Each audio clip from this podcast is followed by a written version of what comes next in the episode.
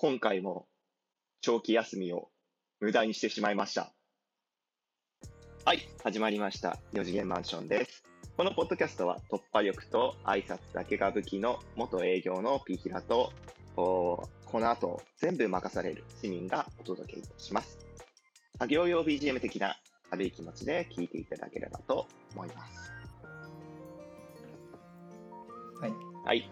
え、ピラさん、また無駄にしちゃいましたか？そうですね。はい、恥ずかしながら無駄にしてしまいました。あの、秋休みだったんですよね。そうですね。えっと、先週の土曜日から、えーうん、次の月曜日まで休み、ここのかかん休みだったんですよ、うん、おー、結構長い休みじゃん。そうですね。もうむいかかん休んでるんですけど、まあ、うん、やりたいこと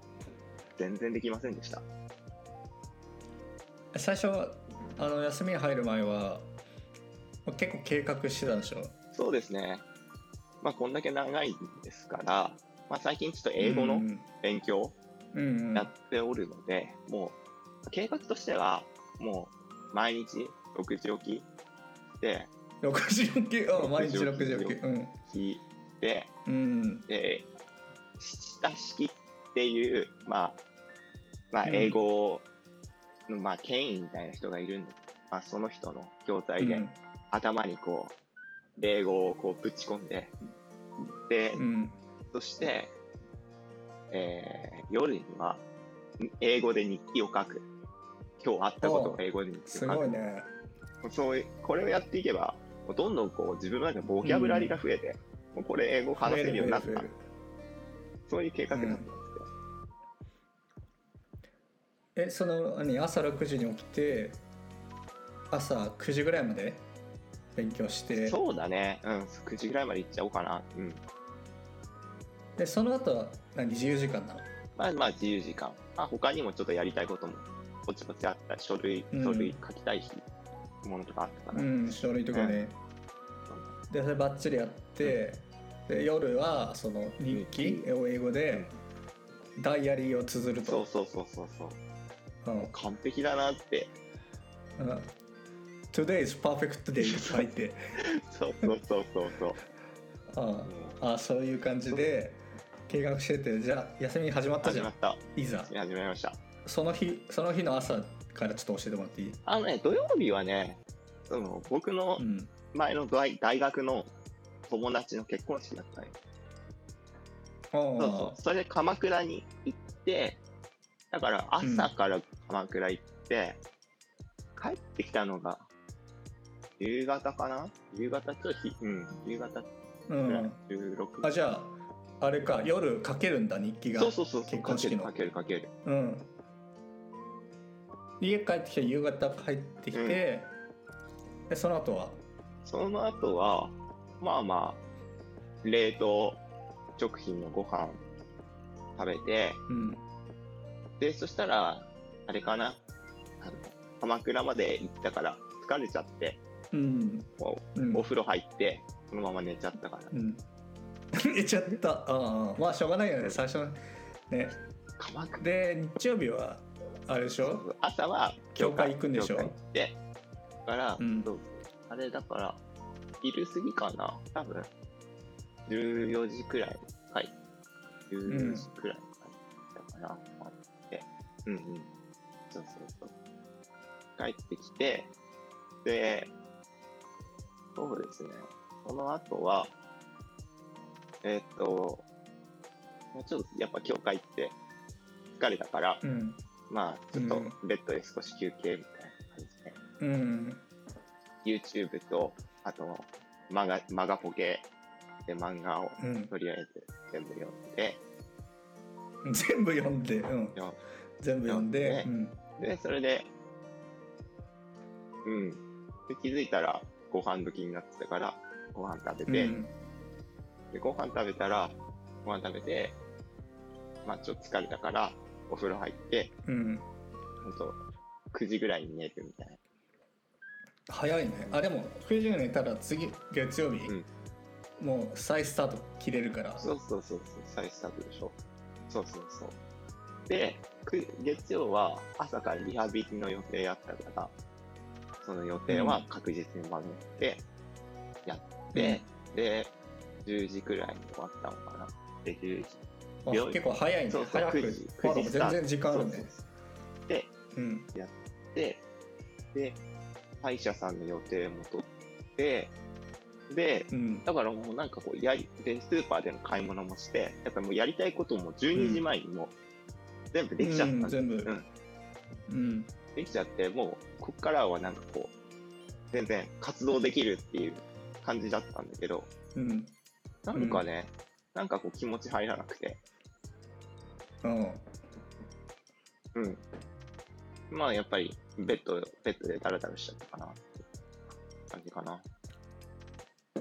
午後全部？午後全部、そうそうそう。もうリハビリもやったし、やるべきことをやったからっていう感じ、うん、それで、まあ、ちゃんと生きてるだけで偉いなっていうふうに自分でも思って、うん、で月曜日終了。月曜日それ終わっちゃったんだ。あ、もしかしたらでも火曜日火曜日火曜日はもうね、あの実家に帰りました。うんうん、朝から帰ったかな。うん多分。あ、お父さんがそうだ、車で迎えに来てくれてた。うん、そうそう。じゃあ疲れないね、帰ってもね。そしたらね、あ、それがさ、やっぱり車にずっと乗ってるってやっぱ疲れんだよね。いちじかん。あ、疲れるんだ、それも。いちじかん。へえー、うん。で帰って、でそしたらもう母さんがもう僕のために布団も用意してくれてたから、でやっぱ疲れたから、うん、そのままちょっと確かめよっと確かめなきゃいけない。ちゃんとちゃんとふかふかかなって確かめなきゃいけない。ちゃん、うん、そうそうそう、なるほど。そうそうそう。で、まあ、ちゃんとふかふかしてて気づいたら寝てて、うん、そうそうそう。で気づいて、でもまだ夜じゃん。夜、うん。で夜日記書いた？日記書いてない。書いてない。書いてない。もうそのところからもうもう日記書くっていうタスクをもう忘れてる。忘れてるんだ。忘れてる。そうそう。日記書くっていうタスクを忘れて、これ火曜日でしょ。か、なんか暑い木金みっかかんだよね。うん。でもあれだよね、え、水曜日、まあ水曜日もまあちょっとダラダラしちゃったんですけど、木曜日と金曜日に関しては市民とちゃんと朝活やったんだよね、うん、あ、そうか、木曜は市民、あ、そうだね、市民あれが起きれなかったけど、俺一応朝活したんだよ、うん、あの日。確か木曜日は知ったから、木曜日の朝、あの僕ら朝活やってるんですけど、あの週さんでろくじからしちじにじゅっぷんぐらいまで、うん、で僕があのにしゅうかんまえからちょっと肋骨の周りが痛くて痛くて、あの全然眠れないんですよね、うん、横になって。肋間神経痛ってやつなんですけど、でそれでもう結構生活するだけで結構いっぱいいっぱいだったんで、うん、あ、朝活してなかったんだけど、まあいい加減しようかなと思って木曜日に、あ、やれるよって、うん、やったやつでしょ。でそしたらなんかいきなりピーラさんが聞いてもいないのに、じゃあこれで再あの朝活もあの再スタートということでみたいな、なんか急に仕切り出してえ、まあ僕にしたらたし確かにそうなんだけど、うん、あのこの男はなんか僕の怪我を言い訳にお前が復帰するの待ってた待ったぜみたいなオーラすげえ出してきてえ, えどういうことって聞いたら、いや朝活さ、あの先週すげえ忙しくってやれてなかったんだよね。あ、そうなんだ、忙しかったんだ、今秋休みなんだけどねって、まあ言い訳だよねみたいなことを言ってたから、あ、またまたこの負のループ入ってるこの人と思ってだからあれは月曜日とかに朝活やれてたらよかったでしょ、一番ブーストかけて。ブーストね、そうね、確かに、うん、割り切れだからな。え、そのちなみに今日って何かやった？今日は今日は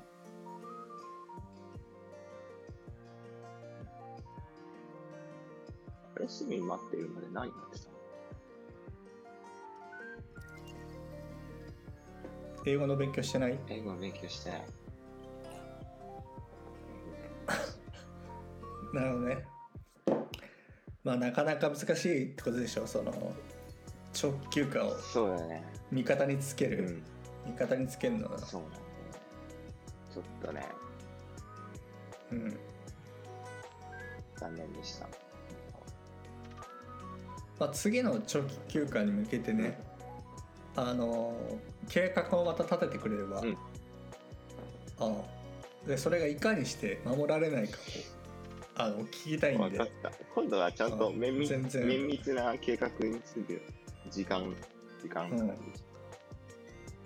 そうだね、まあ、時間管理とかいう領域じゃない気がするんだけど僕が思うにまあいいさ工夫して、うん、工夫してきてほしいです。はい。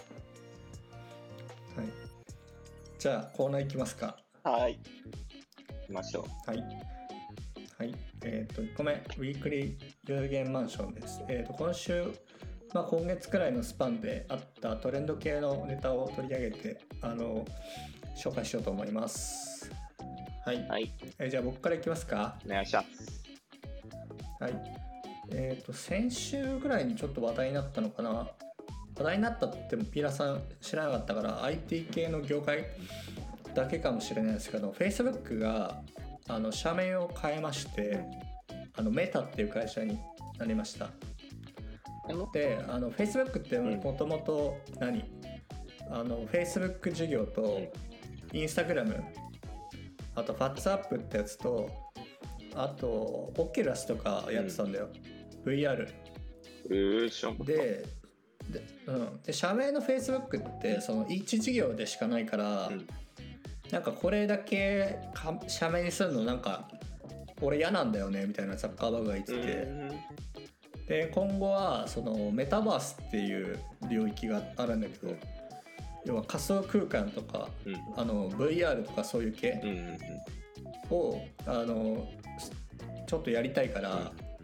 うん、メタそっちをメインにするって意味で会社をメタってのに変えたんだよ。へえ、そうだったんだ。うん、そうそうそうそう。だから Facebook とかは名前変わらない、うん、アプリの名前は変わらないけど、うん、親会社の名前だけ、親会社っていうか統合会社っていうのかな、うん、うんうん、だけ変えるっていう感じ。うんFacebook っていうね名前にそりゃ馴染みがあるから、うん、えー、わざわざ社名変えることないのになってるけど、そういう、ね、バックグラウンドだったんだ。あ、そうそうそう。それでさ、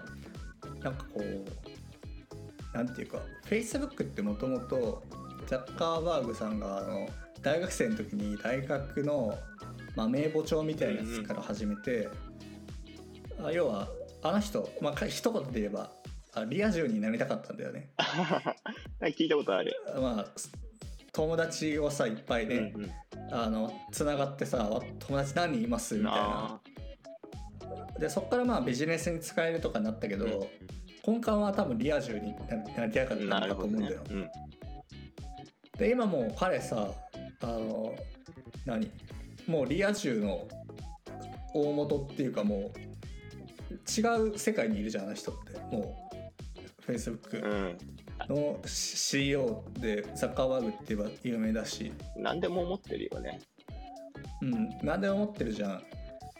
でもう何でも持ってる人がもう次はあの ブイアール でリア充になりたいって言い始めた。わけわかんない ブイアール でリア充。わけわかんないです。わけわかんない。もうなんていうかな、まあ確かにさあの領域というかさ、マーケット的に言えば ブイアール とかってまだまだ伸びしろあるから、そこをやっていくっていうのは全然いいんだけど、なんか彼の元々のその思想として Facebook っていうのがリアルなコミュニケーション、ネットワーキングっていうんだったのに、それを ブイアール に持ってきて、あの人はもうリアルだと満足できなくなったのかなってリア友なんてもうダサいぜみたいな顔も名前も知らないようなアバターと仲良くなってこそ真のリア充だろうっていう感じなんかな。そうかなあ。ちょっともうついていけついていけないっていうか、なんかいい意味でついていけないっていうか、うん、ブイアール の世界ってどうなってくんだろうね、うん、まあ、それを、まあ、ザッカーバーグが見せてくれるのかな。だそのなんていうかな、メタ自体は授業をなんかふたつに切り分けてて、うん、今まであるインスタグラムとフェイスブックみたいな、うん、ネットワーキング授業と、うん、あのまあ、メタバース系とは言っても ブイアール とか、要はなんていうか新規のテクノロジーとかを使った授業をやっていくっていうくくり。なるほど。で ブイアール とかは実際今もオキュラスクエストとかあの ブイアール 上のなんていうのアバターでやり取りするものはあるんだよ全然。そうなんだ。うん。でこの間リリースしたのがなんか Zoom のブイアール バージョンみたいなやつ、うん、自分のアバター立てて相手もアバターになってやり取りできるみたいな、そのウェブ会議の ブイアール 版みたいなやつはリリース、リリースしたんだけど、まあ、なんかそのとりあえず作ってみてどうユーザーが使ってくれるかっていうのを多分まだテストしてる段階でまだ全然実用性はないし、なんか会議っていうものに対してさブイアール でやることの意味があんまり、ね、あの見出せてない状態だから、本当になんかピッカピカの新しい領域って感じなんですよね。そっかそっか。確かに ブイアール にしたところでどんなメリットがあるのかっていうのをやっぱりお客さんにこう提示しない限り、うん、ちゃんとしたものを提示できない限りはまあ広がっていかないわな。まあそうだね、だから全然そこはなんか実用性というよりは新しいところを取り組むっていうので頑張っ、頑張っていくっていうか、で同じようなことを Google もやってて、 Google ってあの会社名本当はアルファベットインクっていうんだけど、うん、あそこもにせんじゅうごねんくらいにあの Google っていうのはあくまでそのウェブ検索事業とか、うん広告とかそこら辺なんだけど、そうじゃなくてあの自動運転の会社とかもうやってやってんね Google って。すげえ。でそっちも完全同じで、うん、その現在の検索エンジンってやつのやるのは Google で、でそうじゃなくて新しい領域で Facebook はそのメタバースっていうとこ行ったけど、うん、まあ、どちらかというとその エーアイ だったりとか、うん、あの自動車運転みたいなところの技術を Google は力入れてるみたいな感じ。 Google そうだね、 Google マップがあるもんね Google さんには。うんそうそうなんだよね、yeah. だから、まあ、なんかさネタで ガーファ がもう ガーファ じゃないみたいな言われてんだけど、うん、F、うんうん、でもともとさなんか Facebook だけさ ガーファ の中だとちょっと異端だなって思ってたんだよね。というのが、うん、例えば Google だったらさ、うん、Google 〇〇ってつくのっていっぱいあるじゃん、うんうんうん、Google ポッドキャストとか、うんうん、Google ホームとか、うんうん、確かに。だからなんか Google っていうブランドがあってそれを連なるいろんなプロダクトがあるんだけど、うん、Facebook だけなんか Facebook なんだよね。はいはいはい。だから一なんかプロダクトとしてすごくこう盛り上がってきて盛り上がってたのは分かるんだけど、なんかそっからの派生がないなってずっと思ってて、まあ、メッセンジャーとかあるけどさ、なんか別にあれそんなになんかいいなとは思わないし、多分 Facebook もそこまで力入れてないだろうしさ。確かに。でまあ、うん、成功したのは Instagram だけど、インスタってもともと Facebook じゃない会社が作っててそれ買収したやつだからさ、あその時点で名前変えるべきだったと思うんだけど、うん、Facebook なんとかとか、うん、だから Facebook っていうブランドをそこまでなんかこだわりなかったんじゃないかなって、うんうん、こだわりがあったらなんたらなんとか、うん、Amazon エコーとか Amazon プライムとかみたいな感じでやっていくはずだけど、あのザッカーバーグが多分 Facebook はあの過去の俺だっていうか、あ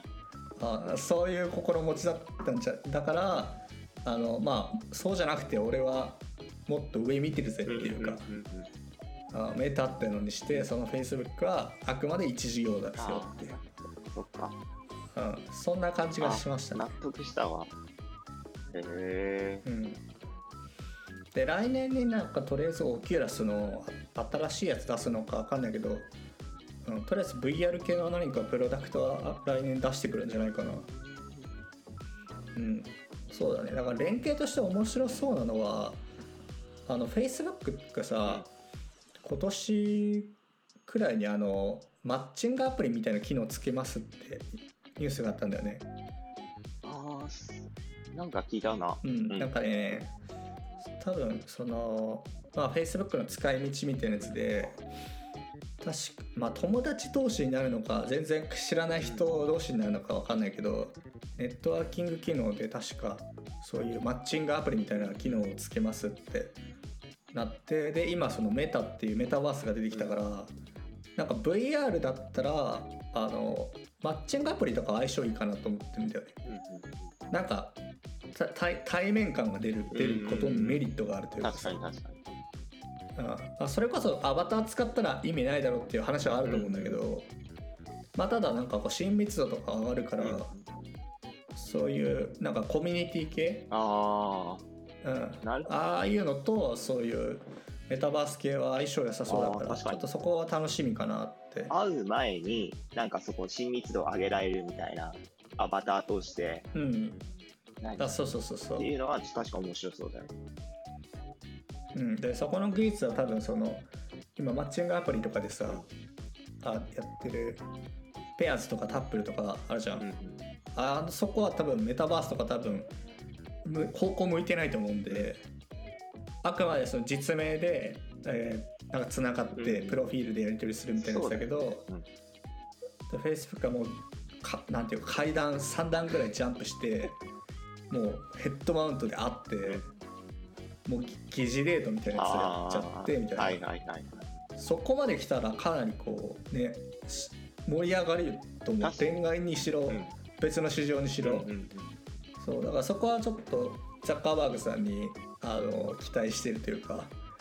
面白いのを見せてくれるんじゃないかなってすごいねそれは楽しみだねうんというのが、はい、ちょっとこの週気になったことでした、えー、ありがとうございますはい、はい、ピラさんも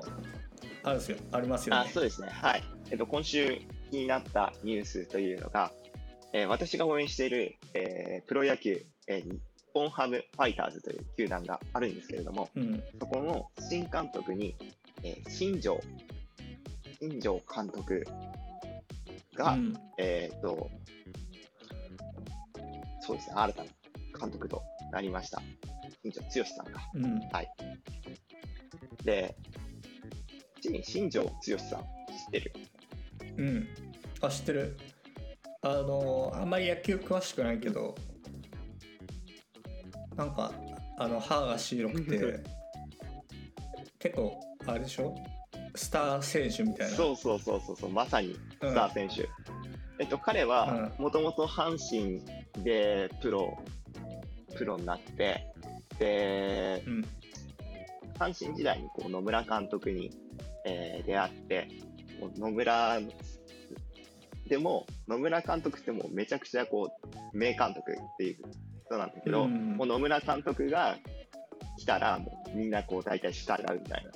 な野村野村イズムをみんな勉強したいみたいな感じだったんだけど、うん、新庄さんはもう野村監督野村監督がこう手に負えないぐらいの宇宙人だっていうあ、あそうなんだ、うん、でお前は言っても分かんないからなんかもうとにかくもう自由にやりなさいみたいな、うん、そういう名監督が、うんある意味なんかもう手挙げたっていう人なんだけどでもかといってなんだろうこう好き勝手やってるっていう人でもないの彼の中ではしっかりと理論があって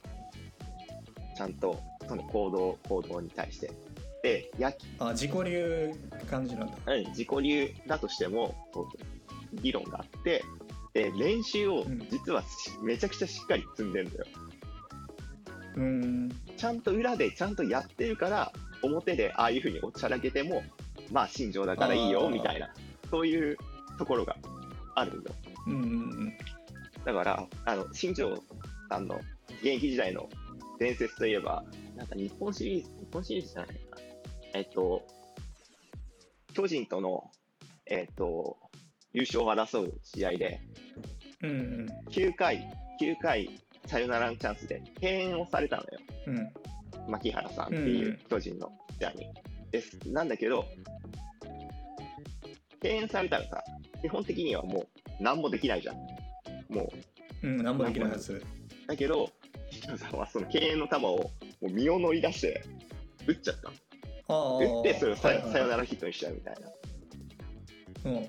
そういう、あサヨナラヒットにしたんだそれ、そうそうそうそうそう、すごいねそれ、今でもすごい伝説のあったんだけど、えー、でそれ打つに打つ前にもちゃんと野村監督にあの敬遠されたされようとしたらされそうになったら打ってもいいですかって一応確認して、で野村監督も、うん、まあちょっと半分呆れ気味に、うん、いいよお前がやるんだったらっていうふうに防災に出したっていう、えー、そう、そういう人で、まあ本当にセンスもあるし花もあるんだけど影でしっかり努力してるっていう人で、でしっかりこう成績を残して、うん、でメジャーリーグも行ったんよ、メジャーヤン、えー、ニューヨークメッツっていう結構名門のところ行って、うん、で、うんうん、そこでもまあまあ活躍したかな、うん、あのその時のこう伝説の地方のバリー・ボンズっていう人がいて、その人はまあ、うん、まあちょっとねさあの往年は、えー、っとおそらくステロイドやっちゃって、まあ禁止薬物やっちゃってっていう風には言われてるけど、うん、まあすごい大スター選手で、でその選手に対してもなんか全然たじろがなくて、うん、そうコミュニケーション、そうそうそうコミュニケーションとして、そうそうそうそう、はいはいはい、で全然英語喋れないくせになんかめっちゃなんかボンズと仲良くなっちゃったりとか、えー、逆に何か新庄が英語話せなさすぎて周りの人たちが頑張って日本語を覚えるみたいな。そういうあそういうその裏だと実は Google 翻訳めっちゃ見せてたとかないの か, かもしんないね、もしかしたらもしかしたらもしかしたらもしかしたらけど、でも本当にあそれ監督になったのか、そうそうそう、それでそう監督になった、うん、だけどその監督になる前も実はこの今年いちねんかんひゃくよんじゅうさん試合、うん、あのシーズンでプロ野球試合があるんだけど、その全試合をほとんど観戦してたんだって、うん、に軍のキャンプに軍のキャンプがに軍の試合が多かったっていう風に言ってたと思うんだけど、に軍の試合からいち軍の試合までわーっと日ハムの試合を見て、でそれも別にその時あのそれを見てるのを見る見たのは監督になるって決まってるから見たんじゃなくて、おそらく監督になる、監督になってくださいって声がかかるだろうっていう風に自分で勝手に思い込んで、うん、で俺は監督になるんだってな思い込んだからひゃくよんじゅうさん試合ずっと見てたんだって、えー、えパワープロの腕上げるためとかじゃなくてじゃなくてじゃなくて自分のパワープロのせやハマってきて、うんあちょっとマネジメント考えないとなみたいな話じゃなくて、うん、じゃなくてリアル、うん、リアルの方でね、そうそうリアルの方でそれもちょっと自分の中で思い込んで、えー、でそれで、まあ、なるんだろうなっていうふうに思い込んで思い込んでそうやって行動してたら、シーズン終わってじゅうがつにあの日ハムの ジーエム から電話かかってきて、うん、ぜひ来年度監督になってくださいって来たからもう一つ演じて、えー、ドンってなった、ね、感じだったので、ね、本来だったらあの日ハムの監督は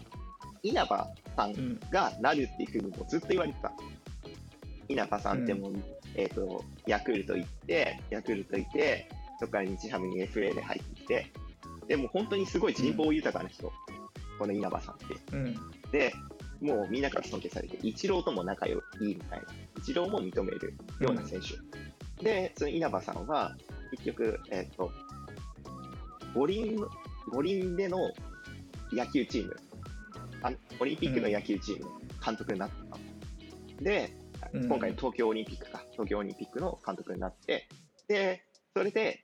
えー、と実際に監督になって今回の東京オリンピックで金メダルしっかり取って、うん、でもうこれは確実にこのまま日ハムのそうだね成果出したわけだからねな, なんだろうなって、うん、こうみんな思ってたのに今回稲葉さんは監督じゃなくて ジーエム になって、うん、でえっ、ー、と監督まあ監督が新庄さんになってだからまあ新庄さんをこう支えるって感じ。 ジーエム と監督ってどういう関係なの？えっとね一応 ジーエム の方が上なんだけどなんかまあ、うん、監督はもうこうチーム全体をこうマネージメントする、うんまあ、チーム全体というか、まあ、選手たちをマネージメントする、まあ、試合に勝つっていうことがまあ大切で、うん、ジーエム はもうチームもそうだしこの他チームとのこう選手のトレードとか、まあ、親会社、うん、親オーナーとのこのパイプだったりとかいろいろこうチームを良くしていくためにいろいろ上であったり横との関係っていったところをこう見ていかなきゃいけないって感じであ球団 の, その運営的なところを見るそうだねそうそうそうそうそうそういったところ、うんうん、なんだよね。で新庄で正直俺がそれ監督になって新庄監督になったっていうのを聞いて俺はすげえワクワクした、うん、彼はあその破天荒さがどうなるのかとかうんえっ、ー、とうんそうそうそう新庄どうどうなんだろうねどうなのかちょっと俺もちょっと読めない部分はあるんだけどでもあの人はすごい野球をおちゃらけてるけど、うん、実はすごい綿密にやってるっていうのは現役の頃からそうだし、うん、でこれからも変わらない、うん、だろうからだからどんなものを見せてくれるのかそしてどういうふうにか選手たちが監督に応えていくのかっていうのが見ていてすごく楽しみです。なんかさ俺全然その何野球も分かんないし、うん、プロ野球も分かんない、うん、新庄さんも分かんないんだけど、うん、その結構自己流でやっていけた人ってあんまり監督にならない理由は、うん、あの別の業界とかでもよくあるんだけどさ、うん例えば野球選手だったらその自分のなんていうか野球選手としての能力があるじゃない、うん、俊敏性とかさ柔軟性とか、うん、でその一般な野球の理論ってやつがまあ大体その能力値まあ例えばなんかこう五角形があってさごひゃくてん満点でまあさんびゃくてんからよんひゃくてんのくらいの人でも全然いけるっていう方法でさあのカスタマイズされたあの野球論、うん、だけどその自分がよんひゃくごじゅうのポテンシャルを持ってたらなんかもったいないというかさよんひゃくごじゅうじゃないとできないから教えないけど、うん、あの自分だからこれできるみたいなものを知っててそれをなんていうか基礎を上げてる人っていうのがさいてさ、うん、周りから見るといやそんな覚え方とかこんなやり方、うんあの効率悪いでしょって言われるけど、うん、いやこれ自分だったらできるからこっちで覚えた方が早いとかあなるほど、ね、そういうパターンがさ、うん、あのあるあるパ、うん、あるから、うん、なんかそれを例えば言葉にしてって言われたら言葉にできるけど、うん、あの人に教えてもやれないみたいな、うん、なんかそういうこととかがなんか起きるんじゃないかなっていうのはちょっと、うん、確かにねそれはね、うんうん、だから例えばなんかあ例挙げると、うん、ものすごい記憶力が高い人がいて、うん、でその人にどうやって記憶力そのなんていうか上げてるんですかとか覚えてるんですかって言うとその人ってなんか物事を画像として保存できるんだって脳の中で、はいはいはい、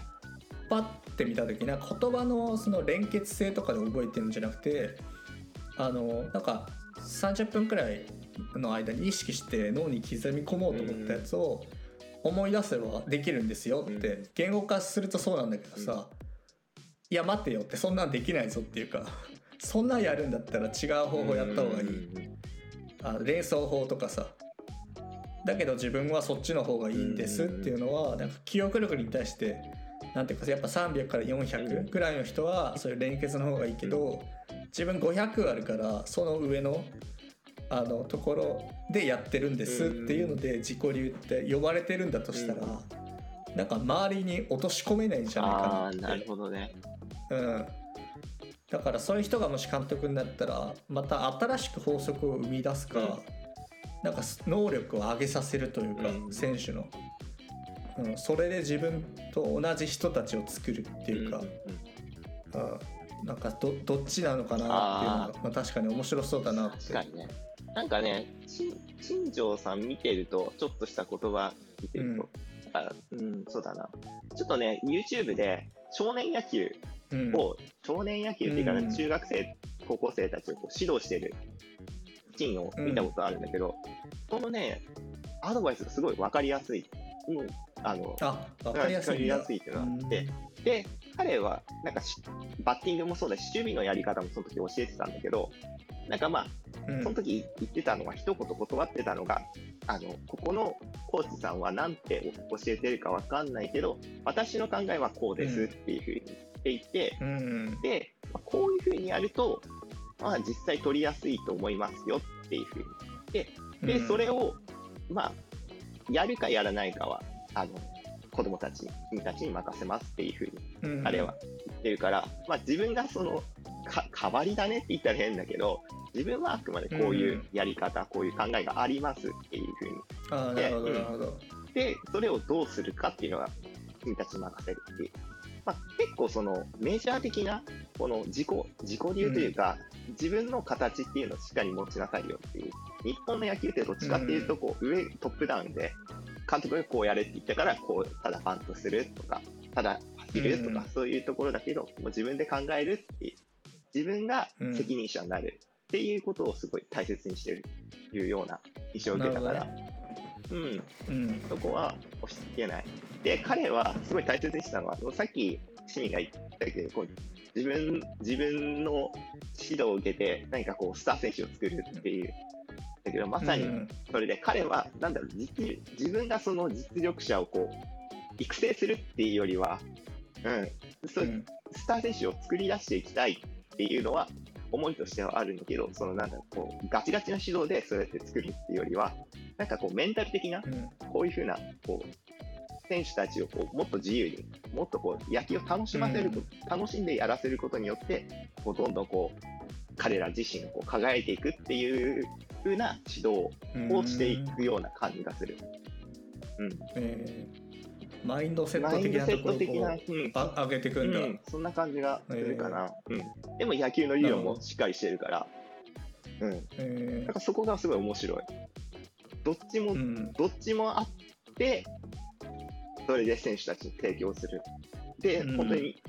選手だけじゃないファンたちを巻き込む満々だから、うん、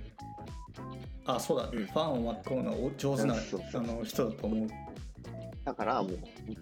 当楽しい北海道に住んでる人たちマジで羨ましいなってああそうだね、うん、それはそれくらい、うん、これは思っちゃってるからまあもちろん心配なこともたくさんあるけどう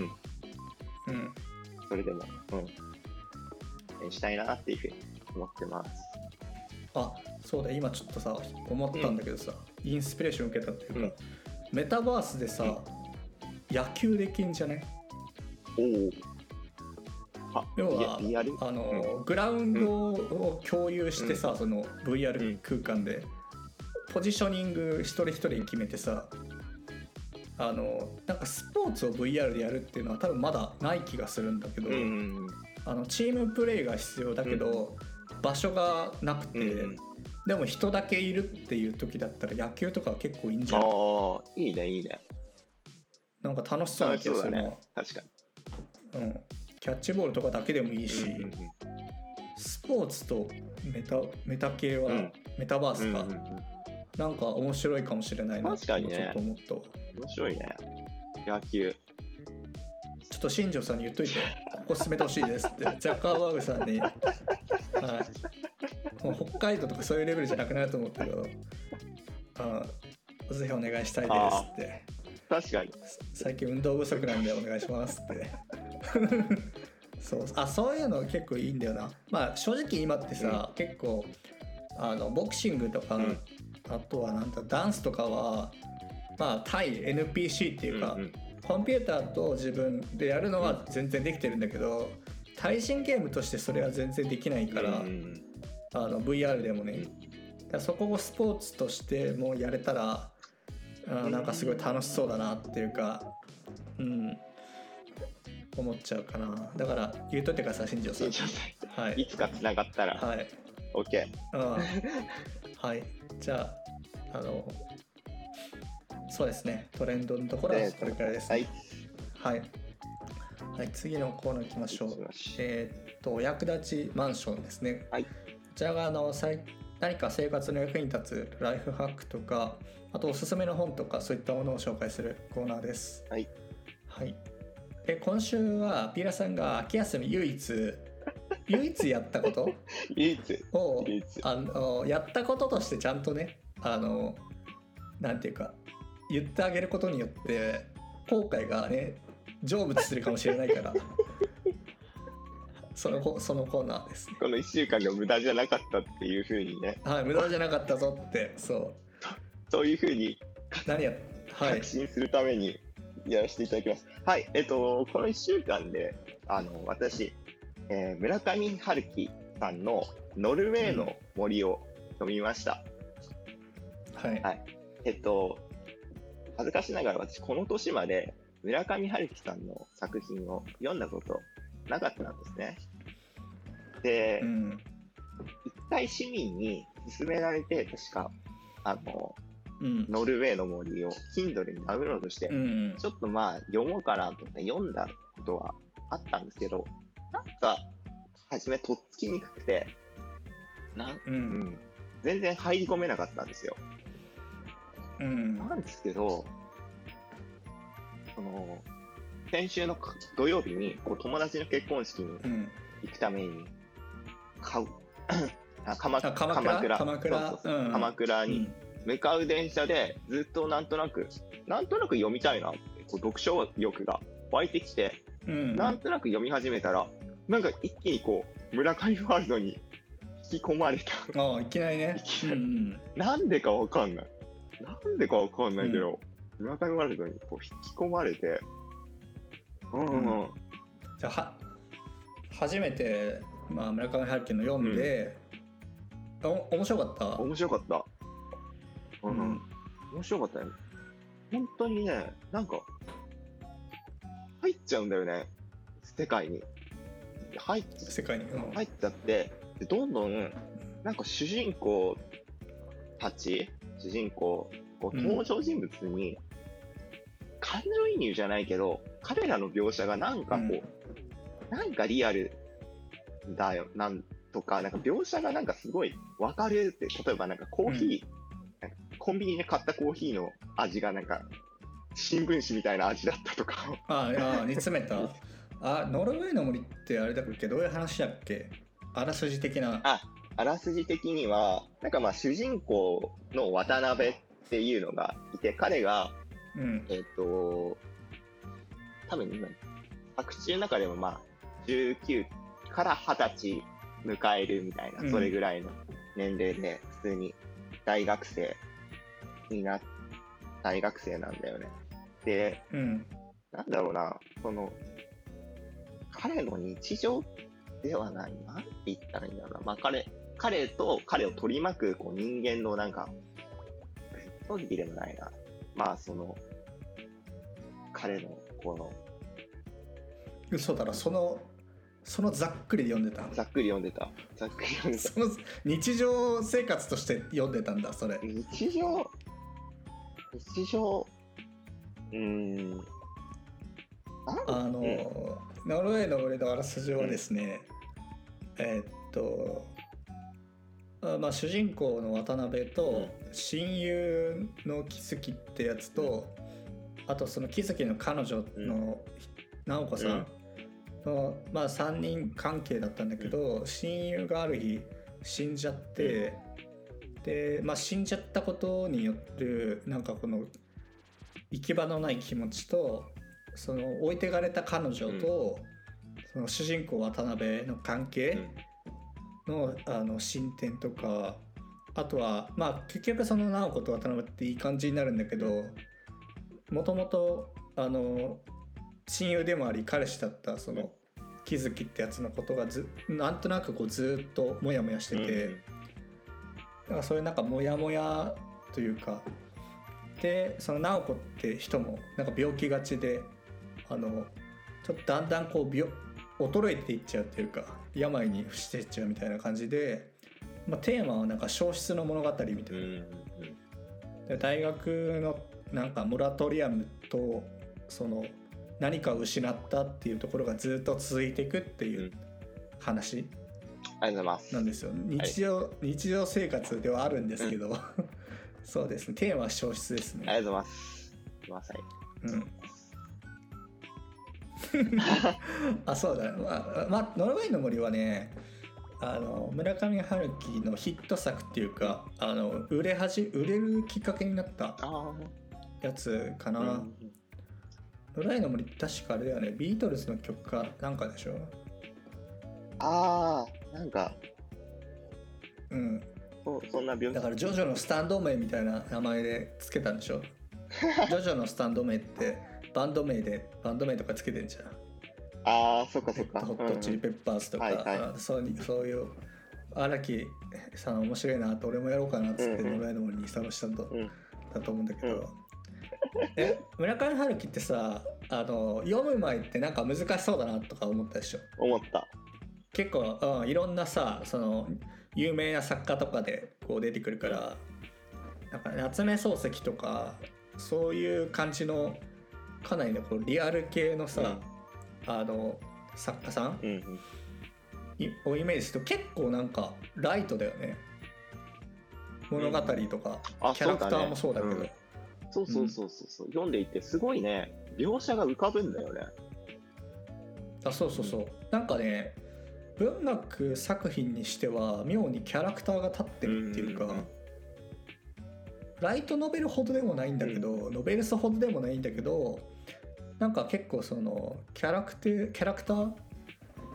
がけなんていうかいはっきりとしてるというかさ、うんうんうん、シンボルとしてだけじゃなくて、うんあいい生きてるというかね、うんうん、あそうそうそう、うん、そういう感じがしたよね。そうそうそう生きてんだよね、うん、こう読んでってかそうお心の中でどんどんさその人たちがさこう、うん、浮かび上がってくるっていうかリアルになってくるからさあそうねところなんか読んでるといきなり消されることあんだよね。消されるああそれねノルウェーの森でいっこあるよねそれね。そのなんていうかあの、まあ、じ自分がその小説の中で生きてるっていうのを感じるあの定義は、まあ、例えばすごい設定がものすごいちゃんと細かくなってるとか、うん、あとはまあすごく長く続いてる作品とかあ、まあ、映像作品とかになってるやつはまあなんていうかキャラクターの動きとかがイメージできるけど、うん、村上春樹の作品って別に映像化もされてないしさ、うん、あの短編で終わるやつもあるし、うん、でそれに当てはまらないのになんかこの人があの普段こうしてそうだなっていうのがなんか浮かぶよね。浮かぶ浮かんでくる浮かぶそう結構さ時系列もなんかあえてこう ば,、うん、ば, ばらすじゃないけど何かがあって、うん、いきなり飛ぶ飛んだりとか過去に戻ったりとか飛ぶ飛ぶ飛ぶそうすげえねフライパン雑なんだよねあの村上春樹ってすげえ中華鍋ガンガンガンガン振るからあいつびっくりしたやつがあるでしょ。そのキャラクター生きて、生きてるから、うん、すげえ感情移入してたのに急に、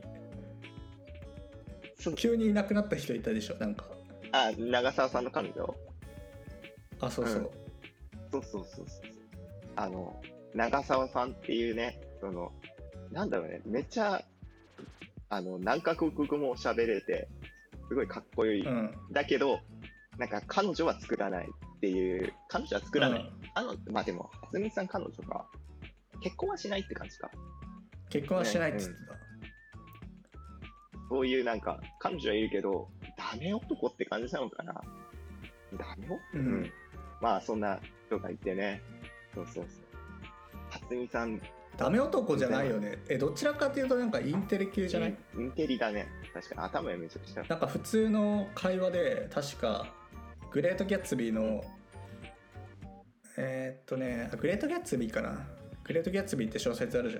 ゃん。うん。あごめんわかんない。グレートギャッツビーはあのどのページを開いても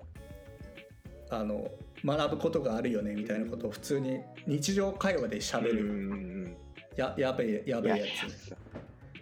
つやべえや つ, やべえやつだね、うん、そうそうそうね、ちょっとまあなんか利己的で合理的な、うん、なんかインテリ系の人、そうそうそう、そんな感じだよね。そうそうで初見さんとなんか喧嘩するシーンがあるんだよね、うん、ね、うん、なんかそのお 互, お互いのポリシーっていうか長澤さんのポリシーが強すぎてちょっと初見さんがついていけないっていう、うん、だけど結局初見さんは長澤さんのこと好きでみたいなといったところで、うん、ああなんかあこれからもこのふたりはまあそんな感じで結局仲良くやっていくのかなっていうふうに思ったら、うん、最後の文章で初見さんを見るのはこれが最後になったみたいな一言一言急に急にねなんかすごいねキャラクターのね掛け合いとかも始まって、うん、あ次も来るのかなと思ったらもう退場ですってふざけんなよふざけんなよっていうかもうこれが村上春樹ですからね。これが村上春樹なんだよね。ほんとびっくりした、うん、あすごいと思うよ。あのねなんていうかなまあ多分最後も思ったと思うんだけど、うん、物語の最後の、うん、あの人ねちゃんと終わらせないんだよね、うんうんうん、そうあの普通のさあの アールピージー とか小説とか映画慣れちゃってるとちゃんと物語って収束していくじゃん、うん、でああこう終わったんだって、うん、あの人後ろね結構ざく切りなんだよあの人すごいすごい雑切りなんだよ、ね、なんかフルコース頼んでさ最後枝豆にこうとかいやなんか本当に後ろ後ろがやばいあいつ、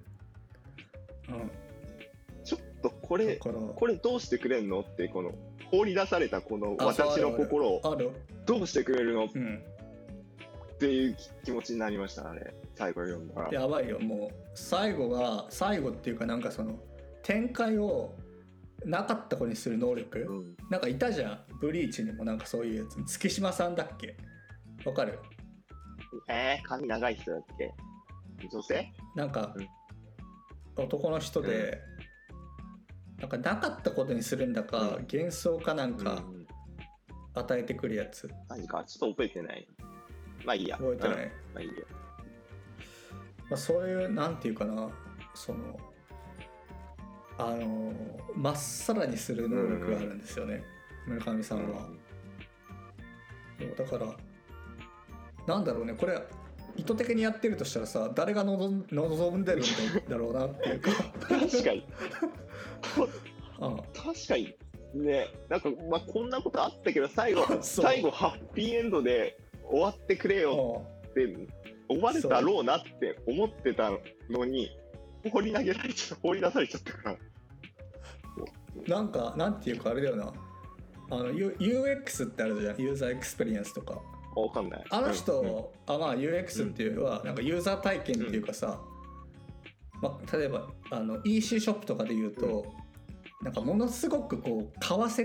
買いたいって気持ちにさせるのすごい上手なんだよあの人って、はい、あ買いたい買いたい買いたい買いたいっつってで最後クリックするボタンを押そうとしたらボタン消えるとかあの押した瞬間売り切れですって超でかけてるか出荷未定とかあのそう急にね、うん、あれボタン消えたってなるからねいや売り切れボタン消えた系は多いよ、うん、あの人いやすごいねあれはでもすごい、うんあれはすごいね、そ, それに伴うなんていうの読後感っていうのあれはうん、うん、よかったなふわふわしたうんどうなったんだろうふわふわしたどうなったんだろうなって考えちゃううん野良井の森はね僕はあれが好きだよあの最初のあの寮の話、うん、あまあ寮住んでんじゃん渡辺って、うん、それなんかどう思ってる人とかと一緒に生活してて、あ、ね、うん、あれでこいつらはカーテンを洗えることも知らないみたいなことをはいはいはい、あの高い生活レベルを見せてくる村上春樹を投影させて、うん、でその時さ多分自分が読んだのもじゅうきゅうさいとかはたちの時に読んでて、うん、知らなかったもんカーテン洗えるんだってすげえなんかあの発見というか、あ大人ってこういうんだってそうカーテンを洗えること知ってんのが大人なんだって思ったうん、そうだから大学生ってさ、うん、結構、ね、寮とか、うん、あのまあ、一人暮らしとかでさいかにさおしゃれな部屋とか、うんうんうん、まあ、当時とかミキさんでおしゃれな部屋とかさ、はいはいはい、あのレイアウトとか、うんうんうん、でもこいつら多分カーテン洗えること知らねえよなっていうかなんていうか生活のなんていうか根本というかさ、うんうん、うん、あの整えてるっていう感じがすごいして、うんうん、そういうのがなんかちょっとそこは僕は読んでた当時は、うん、村上さんのなんて村上のソテー、うんうん、あこれはいい料理だなって思った、うん、ちょっとした描写なんだけどね、それがなんかいいよね、うん、そうだね、ちょっとした描写もそうすごいあのいいと思うよ。なんかそういうところを考えてんだよね。だからこう読んでてよりリアルになってくる、うん、主人公だキャラクターがどんどんこう際立ってくっていうキャラが立ってくっていう感じなのかな、うん、そうそう、なんかすごいこ言葉の使い方がものすごく上手で、まあ、例えばあのねアピラさんが読もうとしてたダンスダンスダンスの、うん、まあ、主人公が多分羊をめぐる冒険かな、ダンスダンスダンスかどっちか分かんないけど、まああの人ライターなんだよね、その主人公ライター、うん、コラムとか書く人で、うん、でその人がなんかこうなんか一流のライターと比べてちゃんとできる人とできない人をこう説明する描写があるんだけど、うん、そのできないライターのことをあの三流のライターって呼んでるんだよね、あの人たち、うん、まるで三流のライターのようにみたいなやつ、うん、でなんかに一流のライターっていうことをさ、一流のライターはこういう素晴らしいライターですっていうのを長々と書くのって結構あ、まあ、よくあるパターンだと思うんだけど、なんか三流のライターのことがすげえリアルに書いてあるんだよね三流に対して食わしすぎだろっていうかあでだからあ三流ってこういう感じで言ってんだねっていうか、あ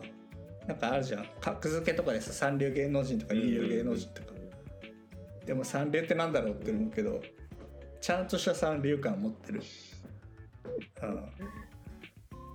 ってるし、あとはあれかな、憂いの森だと確か病院かなんか行って、はいはい、あのコーヒーかなんか買って飲む時の、うん、その自販機とも言えないさあのカップで出てくるタイプのコーヒーの味がまるであの新聞紙を煮詰めて、うん、あの煮詰めたような味がしたみたいな、うん、なんかすごい分かるよね、分かる、別に新聞紙煮詰めて飲んだわけじゃないけど新聞紙煮詰めたらこんな、うんこんな味しそうだなっていう伝わってくる。なんか子供の頃ほらカブトムシの味がするとか言う、言うじゃんよくゼリーとかのこと、 あー、はいはいはい、あれをさ村上春樹は言わないんだろうね、カブトムシの味がするゼリーっていうのを村上春樹流にいると新聞紙を煮詰めたような味っていうソテー、ソテーに変わるっていうかさ、そうだからそういう言い回しを自分流にするっていうところは、うん、結構面白いよ。面白いね。そういうのが春樹ワールドってことなのかな。まあ言葉もそうだけど、あとまあぶつ切り、うん、ぶつ切りとか、うん、あと何があっても動詞ね。基本的には基本的には動詞することはない。うん、やれやれです、なんとか済むからね、あの人は。え、それは主人公がってこと？あ、そう、主人公が、そう、確かに今回の私ピーラーさん、うん、テイルズオブ、うん、テイルズオブなんとかとか分かる？テイルズ、テイルズシリーズとか。あ、俺分かんないや。分かんないか。違う例えにするとすると、うーん、やれやれ、まあ、例えばワンピースをさ、村上春樹が書いたとするじゃん、うん、例えば。そしたらあのナミがアーロンでさ、うん、あのなんかすげえこうなんか自分の入れ墨みたいなやつをこうナイフで刺して、ね、痛いよね。ああ、でなんかルフィ助けてっつって、うん、当たり前だみたいな。村、うん、上春樹声荒げないから基本当たり前だとか言わない。やれやれやれやれ言ったよ。やれやれって言ったよ。それが主人公。主人公。あ、それが主人公。そうそう。ええー。でも確かに今回の渡辺くんすごい良かった俺。主人公の。うん、そうですね、そうだね。なんか当当時はまあ今はそんなに珍しくないけど、あの僕っていうあの一人称、うん、で、あの書いてる小説ってあんまなくて。うん、まあ、ほとんど私とか俺だったんだよね。まあ私が多かったのかな、文学だと。なんか僕っていう一人称っていうのがなんかこう無個性で、どちらかというと受動的でみたいな。でそういうキャラクターを立てた作品っていうのがあんまなかったらしいんだけど、うん、だし、あとなんかストーリーもさ、そんなにあの基礎点、あの基礎点結っていうか。珍しいこととか別に起きないじゃん、ないないない、小説で、うんうん、そう大きい事件ないんだよね、うん、だからそれなのになんでこんなに面白いのかなっていうか、うん、うんうん、それはあるな。確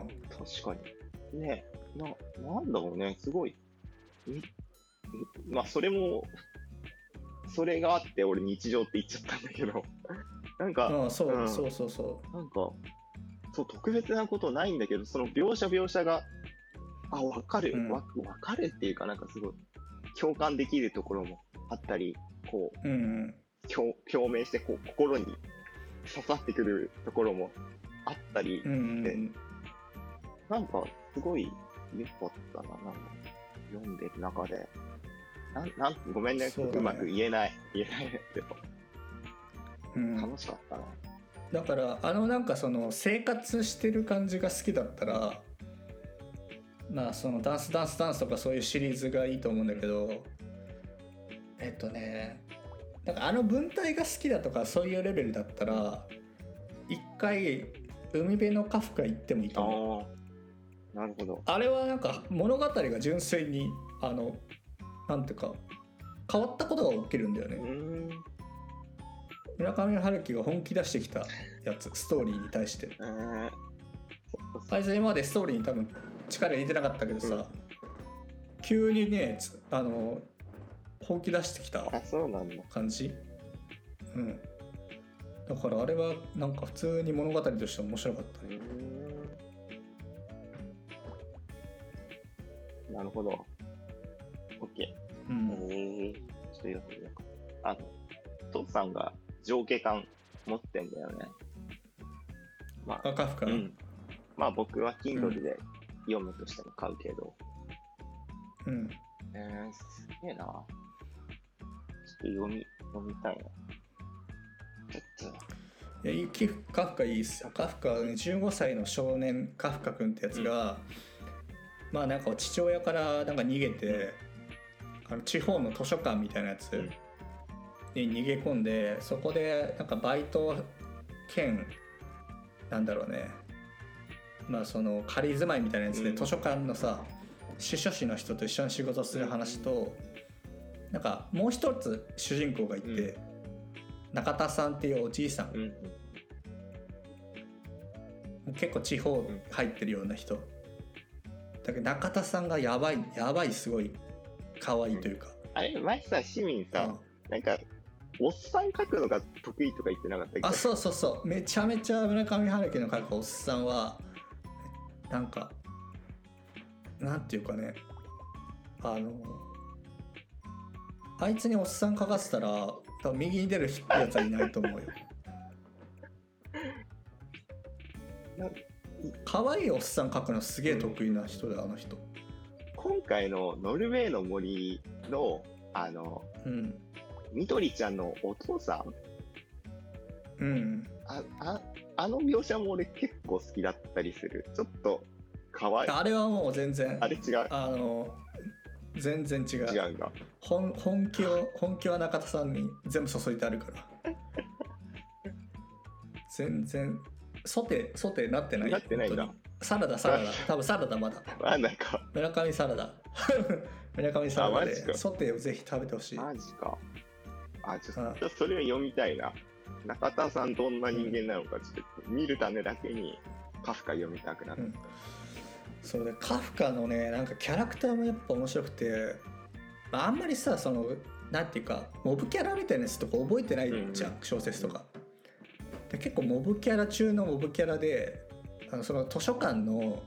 客で、まあ、女性ふたり組なんだけど、なんか男女差別にすげえうるせえおばちゃんふたりが来るんだよ。なんかこの、 あの図書館はあの男性トイレはあの こ, こっち側にあるのに、女性トイレは こ, れこっち側にあって、それは女性差別ではないですかみたいな、すげえうるさい。で他の小説で読んだらさ、なんか嫌な描写だなとか思うんだけど、なんかめちゃめちゃ面白いんだよ、ね、こいつ面白いなっていうか、面白いやつ来たなっていうか、う空気変わったぞっていうのが出てきてさ、でそのおばちゃん見事にあの論破されて帰るんだけどああ村上春樹版ひろゆきみたいなやつが言ってさああそいつに論破されるんですけど、なんかそいつまあリベンジしてくるんでまたね、そいつね、そのふたり組のおばちゃん、なんかそれもね、なんか面白かったんだけど、ね、あいつどういう顔して帰ったんだろうなとか想像して。確かに、うんうん、キャラクターがね、うん、生きてるよね。うん、カフカはそうだね、今日帰るんだったらダウンロードして読んだら多分、うん、あのこの休みの間の意味ができると思うよ。また意味が作れるのか、それは、うん、嬉しいな。上のカフカ、はい、ダウンロードします。うん、まあ、ノルウェーの森はおすすめですからね、うん、初心者の人にはね。いや本当、村上のソテーはどんなもんか、うんうん、あちょっと味わってみてほしいですね、はい、そうですね、はい、もう頭が空っぽなピーヒラもすごい楽しみました。うん、はい、はい、じゃあ、えー、とお役立ちはこのところで、じゃあえ最後エンディングいきますか。はい、はい、えー、と今回ピラさん、あれあと休み何日あるんですか？あと、まあ、今日明日明後日みっかかんですね。みっかかん、はい、みっかかんどうしましょう？あとみっかかんはそうえっ、ー、とこの後帰ってからえっ、ー、とそんなあでもまあでもちょっと夜の時間は夜はちょっと時間あるから、うん、日記かな、日記を英語でご行日記を書くっていうのを目標にしましょう。はい、はい、じゃあそれがどうできてなかったのかを、はい、また聞かせてください、はい、頑張ります、はい、頑張ります、はい、じゃあそれじゃあできてなかったらなんかあのプレゼントまたやりますか、その視聴者プレゼントできてたらいいから、いい、ね、できてたらやらなくていいし、分かった、うん、頑張るわ、了解です、頑張ります。ミノキシジルね、半年分とか、ね、あマジか、そこはちゃんと エージーエー のね、うん、そこはねちゃんとしますよ。ミノキシ エージーエー に関しては、うん、本当に、うん、本当にそこはもうプロプロって名乗らせてもらってもいいですから、プロアド、うん、エージーエー アドバイザーっていう経歴を、私は名の、うん、名の自称、自称 エージーエー アドバイザーなんで、そこはこだわりのものをお渡しします。はい。はい。じゃあ、もしピエラさんがダメだったらその企画が始まりますので、はい、あ、こいつダメだったんだなって思ってください。はい。はい、じゃあ、今週はこの辺で。はい。ありがとうございました。はい。はい。